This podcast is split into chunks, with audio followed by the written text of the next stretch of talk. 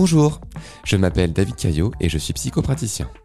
Mon métier peut se décrire comme la branche alternative du champ thérapeutique, et après m'être formé aux approches occidentales, j'ai ensuite choisi de m'inspirer des courants orientaux de ce domaine. Je me plais à découvrir la formidable et complexe arborescence de l'esprit humain à travers les nouvelles recherches et les courants moins répandus. Dans un souci de curiosité, je souhaite m'adapter le plus possible aux attentes de mes consultants. Que ce soit au niveau de ma posture, de la pratique à adopter, c'est toujours un véritable plaisir d'observer la diversité de personnalités que j'apprends à découvrir à chaque séance. Je souhaite vous offrir, par Serum Psy, ma vision du chemin vers le mieux-être à travers vos questions et témoignages. Ensemble, nous aborderons les sujets qui vous sont chers, les difficultés récurrentes, parfois ancrées dans votre quotidien. N'hésitez pas à laisser vos messages sur ma page Instagram Serum Psy tout attaché, afin de me soumettre vos témoignages, et je me ferai un plaisir de les aborder ici. Merci d'être là, à l'écoute, et n'oubliez pas, restez curieux de vous-même. Je suis très heureux de vous retrouver pour ce nouveau podcast. Aujourd'hui, le thème qui a remporté le sondage est la pédagogie de l'adversité. Alors, pourquoi donc parler des effets positifs que peuvent produire les pires événements de notre vie? Vous connaissez sans doute cette expression du philosophe Friedrich Nietzsche Tout ce qui ne te tue pas te rend plus fort. Ce terme, souvent détourné par un sentiment de véracité, ne décrit finalement pas la vision qu'il s'était donnée de l'adversité. Pour le philosophe, la plupart des individus ne vont pas être renforcés par leur trauma, mais bien à l'inverse, altérés. Je me permettrai donc de modifier un peu la citation en proposant la suivante. Tout ce qui ne te tue pas peut t'abîmer. Et si tu ne travailles pas sur ton adversité, elle peut te tuer. Vous l'aurez compris, un trauma de quelque nature soit-il est une brèche en elle-même. Et si on veut prétendre à un renforcement, la seule opportunité que nous donne cette brèche ne prendra son effet qu'à travers l'introspection ou l'apparition d'une philosophie de vie. L'exemple de l'athlète Philippe Croison est très parlant justement. J'ai pu avoir la chance d'échanger avec cet ancien ouvrier qui se disait casanier, pantouflard et peu enclin au dépassement de soi. Un jour, alors qu'il changeait l'antenne sur son toit, la foudre l'a frappé à deux reprises, brûlant ainsi ses deux bras et ses deux jambes qui furent par la suite amputés. Aujourd'hui, il a relié les cinq continents à la nage. Dans son exemple, il y a pu y avoir une forme de défaitisme au début, mais une volonté sans nom s'est emparée de lui, pour finalement se consacrer au handisport. Dans son cas, l'adversité s'est imposée comme l'opportunité de se dépasser. Il y avait un choix, tendre vers la continuité de la vie casanière qu'il vivait, et s'enfermer davantage, ou bien aller de l'avant et s'accomplir pleinement, jusqu'à montrer un exemple fort. C'est bien une philosophie de vie qui s'est emparée de lui, et c'est par le corps détruit que l'esprit endormi s'est réveillé. Les deux témoignages que vous entendrez démontrent que l'adversité nous fait parfois déplacer des montagnes. Ils sont parfois forts et émouvants. Je préfère donc vous avertir en vous proposant de les écouter un peu plus tard si vous êtes dans un moment de détresse. Ils déboucheront en revanche vers des conclusions particulièrement optimistes et inspirantes. Ce podcast vous sera proposé en deux parties. Je vous souhaite donc une bonne écoute. Nous écoutons le premier témoignage, celui de Jérôme. Hello David, moi c'est Jérôme, j'ai 40 ans et du coup, je voulais partager euh, mon parcours euh, autour euh, des traumas que j'ai vécus. Alors, ce que j'évoquerai, c'est quand j'étais adolescent. Pendant trois ans, j'ai vécu des violences sexuelles dans deux cadres. D'abord avec un prêtre, dans un cadre religieux, et puis au collège par des camarades de classe. Donc, ce sont des faits qui ont été assez longs. Euh, dont j'ai à l'époque euh, pas du tout parlé. C'est resté euh, complètement en moi, sans avoir du coup verbalisé quoi que ce soit, sans avoir rien montré. Après, je suis parti faire des études et puis très vite, voilà, j'ai travaillé. Moi, j'ai travaillé assez longtemps à la fois dans le monde de l'imprimerie et dans le monde du luxe. Et pendant toute cette période-là, en tout cas une grande partie de cette période, j'ai imaginé que, voilà, la mémoire euh, des, faits ne reviendrait probablement pas, et puis que comme j'avais survécu, finalement, euh, c'était pas très grave, quoi. Dans cette période-là, j'ai aussi, euh, j'ai eu au tout début, en tout cas de cette période, une relation quelques relations amoureuses qui m'ont laissé penser que effectivement ces faits étaient peut-être pas, en tout cas pas aussi importants que je pouvais l'imaginer à un moment. Et puis en fait surtout, je me rendais compte que j'avais presque plus de mémoire des faits. Voilà, à l'époque. Et puis à un moment, tout s'est arrêté brusquement, plus vraiment de relations euh, amoureuses, pas envie d'en avoir, euh, différentes maladies chroniques qui commençaient à pointer le, bout de leur nez, euh, voilà, des maladies autour de la digestion, des maladies de cœur, des problématiques de peau aussi, enfin voilà, différentes maladies chroniques qui à la fois m'ont, moi, m'ont demandé de me recentrer sur moi, d'aller à l'intérieur de moi. Et voilà, pendant plus de dix ans, ouais, même, même, quasiment 15 ans.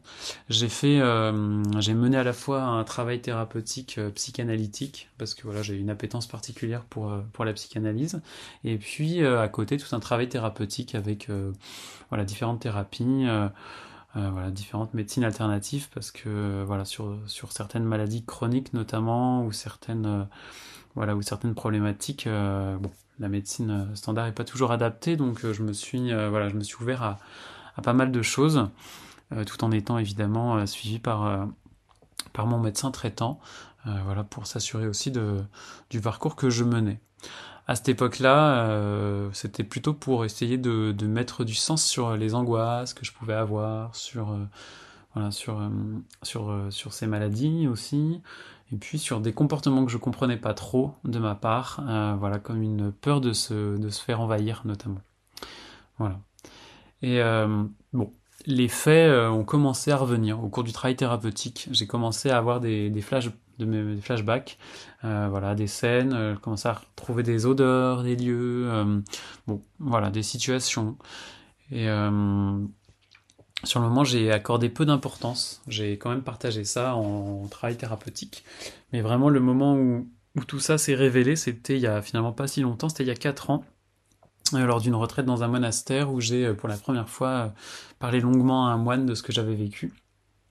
Avec, voilà, avec cette fois-ci beaucoup d'émotions. C'était la première fois que j'arrivais à avoir de l'émotion sur ce que j'avais vécu vraiment. Et puis de ce moment-là, je l'annonce à mes parents. Je voilà, alors petit à petit, les gens commencent à le savoir. Je témoigne auprès de de la commission d'enquête sur les abus sexuels dans l'Église. Et puis euh, en parallèle, je continue euh, à travailler toujours autant, puisque finalement c'est mon, c'est ma bouée de secours, ce travail, même si ça me passionne, mais c'est vraiment une manière pour moi de, de ne pas tomber. Euh, mais pour autant, je tombe quand même, puisque en 2021, je fais un burn-out assez important. En tout cas, c'est le début de mon burn-out à ce moment-là, qui va remettre en question un peu toute ma vie. En fait, ce burn-out, il vient au moment où à la fois je travaille évidemment beaucoup trop. J'ai plus de vie personnelle, ou en tout cas je n'en établis plus vraiment. Euh, je commence à plus sentir de sens dans ma vie, en tout cas dans ce que je fais.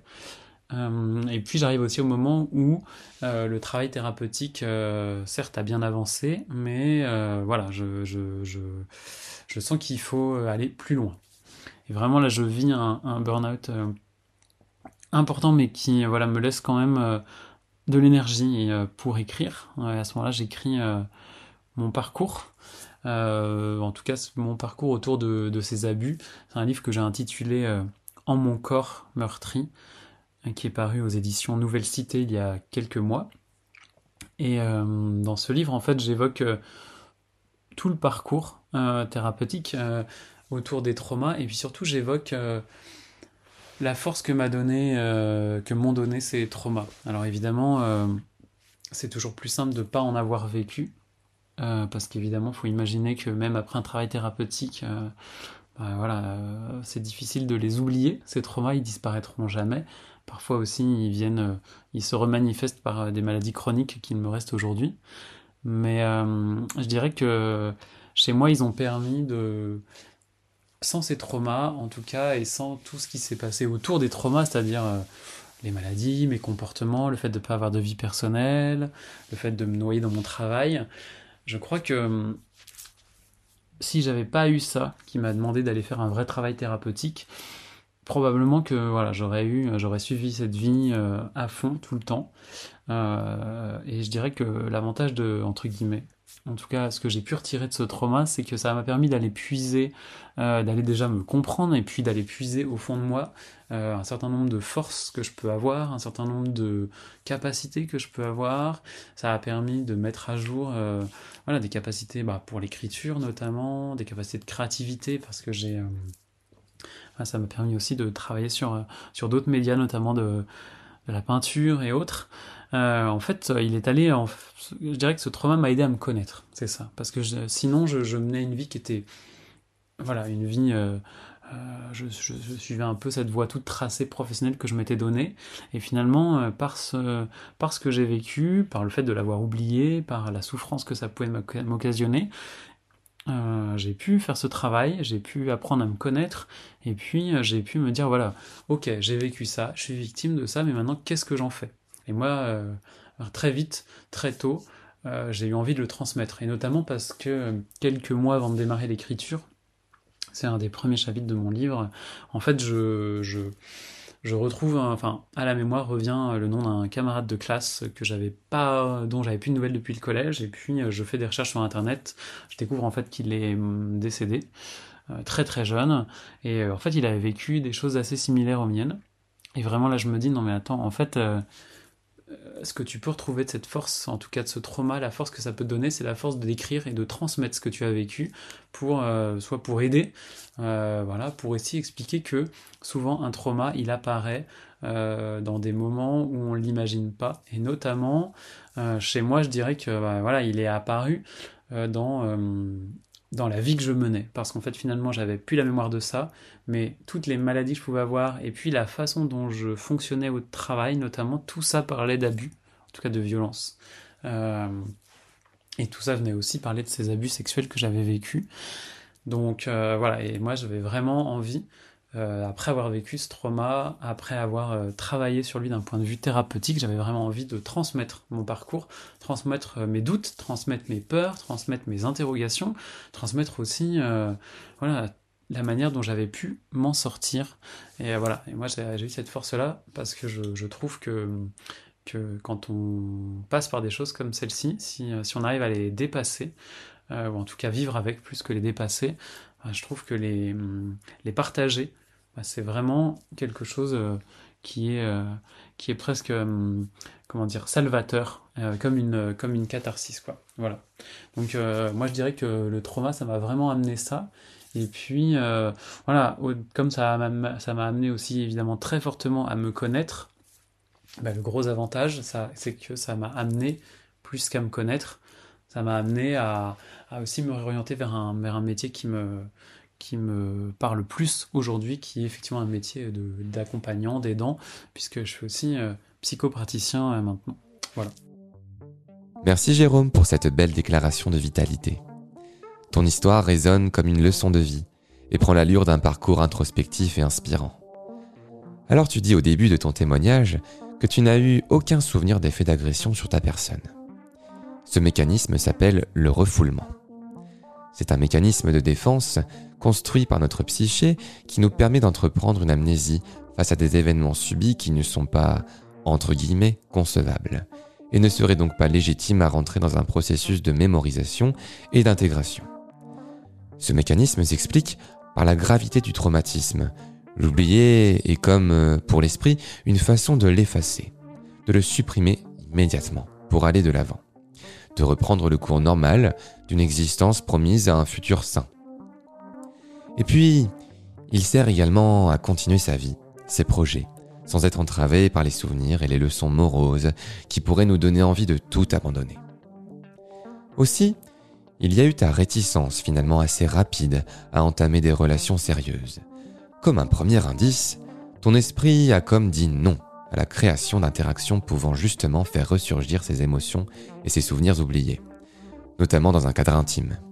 Ce n'est donc pas non plus étonnant que ton corps ait dû prendre le relais, comme dans un ultime signal vers une vérité qui allait être le fer de lance de ton chemin vers le mieux-être et la compréhension. Alors dans la plupart des traumas refoulés, comme dans le tien, c'est le corps qui a parlé à ta place. Le corps dispose d'une mémoire. Seulement, il ne dispose pas de ce même mécanisme de défense qu'est le refoulement. Tu as donc contracté des maladies chroniques qui sont venues t'alarmer sur ce signal encore sourd qui grondait en toi. Les problèmes de digestion, comme quelque chose qui n'aurait pas été digéré.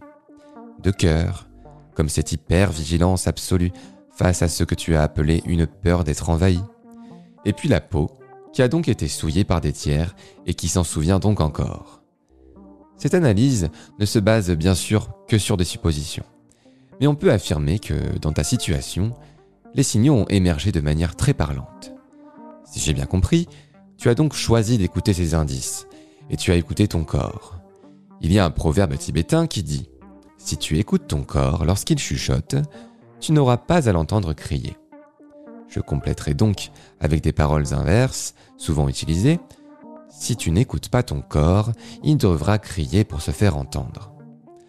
La psychanalyse que tu as entrepris a donc été le début de ton chemin vers la vérité, et ce n'est pas étonnant que cela t'ait aidé. Même si elle tend à être toujours plus critiquée, la pratique de la psychanalyse est une thérapie certes longue, mais c'est une des seules disciplines qui a cette capacité à entrer aussi profondément en son inconscient et ses affects. Dans mon parcours vers la création de mon projet professionnel pour devenir psychopraticien, bon nombre de personnes m'ont fait comprendre qu'il était indispensable d'avoir pratiqué une thérapie pour exercer un tel métier. Aujourd'hui, cela prend tout son sens. Comment pourrions-nous comprendre à ce point ce que pourrait produire la thérapie par la parole si soi-même nous n'en avons pas fait l'expérience? Il est parfois nécessaire de vivre les choses pour les comprendre. Je ne serais donc pas étonné ta psychanalyse et ses bienfaits te suivent également dans la pratique de ton métier autant que dans ta vie de tous les jours. Le fait que ta parole se soit si efficacement libérée dans un cadre religieux, avec un moine, est très parlant quand on sait que c'est un représentant religieux qui a commis ces faits. Nous pourrions y voir ici, peut-être, une volonté de réconciliation avec la spiritualité, avec la confiance que tu tends à vouloir lui accorder. Le témoignage que tu as produit a également dû figurer comme les premières armes revendicatrices que tu t'es enfin accordées. Les années qui ont suivi ont laissé la place à un rythme de vie professionnel qui t'ont mené vers le burn-out. Cette perte de sens a dû être difficile, et alors que ton cheminement prenait forme, c'était comme peut-être une dernière tentative de la part de ton surmoi de retourner une dernière fois vers ce semblant de faux confort qui était le refoulement, le déni automatique. C'est ce fameux surmoi qui a produit ce refoulement. C'est cette instance de personnalité qui agit comme le moyen de défense contre l'inadmissible. L'écriture, la peinture, ta curiosité à laisser parler ta créativité t'ont mené vers une meilleure compréhension de toi-même. Et dans le cas présent, ce nouveau mode de communication est venu catalyser ton chemin vers le mieux-être, vers la rencontre vers ce toi-même qui, jusqu'ici, n'avait jamais été vraiment toi. Les productions, guidées par la créativité, ressemblent à ce qu'on appelle, dans le courant analytique, la sublimation. C'est une manière de manifester ses affects dans des domaines socialement admis et qui permettent à ceux qui les produisent d'identifier plus clairement la langue de son inconscient. Le livre que tu as écrit a dû prendre ce bel effet sur toi. Tu m'as dit en off que tu es passé de la survie à la vie par le biais de ton livre. Ce n'est pas étonnant lorsque l'on fait l'étalage des étapes qui t'ont mené aujourd'hui vers cette personne entière que tu sembles être devenue. Finalement, un peu comme l'image du kintsugi, cette reconstruction par soudure en or d'objets en porcelaine ou en céramique, tu t'es façonné à travers cette adversité il serait moins vrai de dire qu'un trauma seul suffirait à produire un effet de renforcement. C'est plutôt ton parcours et ta détermination à en découdre avec ce même trauma qui t'a conduit à devenir cette personne. Alors oui, sans ces faits, qui t'ont en partie détruit à une époque, tu ne serais pas la personne que tu es aujourd'hui. Mais il n'est pas question de remercier les personnes qui t'ont à ce point abîmé. La seule personne à remercier dans ton histoire, c'est toi-même et les individus qui ont gravité autour des thérapies que tu as faites. La pédagogie de ton adversité vécue repose donc sur ta volonté et aujourd'hui sur ton humanité à travers ton livre et ta pratique. Merci infiniment Jérôme pour ton témoignage. Il servira à bien des personnes, comme à celles que tu as aidées sans doute grâce à ton livre, à se sentir moins seules et peut-être mieux comprises. Le livre En mon cœur meurtri, chemin de résilience a été écrit par Jérôme Guillemant et il est disponible aux éditions Nouvelle Cité. La semaine prochaine, nous nous retrouverons pour la suite de ce podcast avec un nouveau témoignage, celui d'Emmanuel. Merci de m'avoir écouté. J'espère que ce podcast vous aura plu. N'hésitez pas à me laisser un message sur mon Instagram SerumPsy tout attaché pour me dire ce que vous en avez pensé. Restez également attentifs, je publie régulièrement des appels à témoignages et sondages à sujet. À bientôt et prenez soin de vous.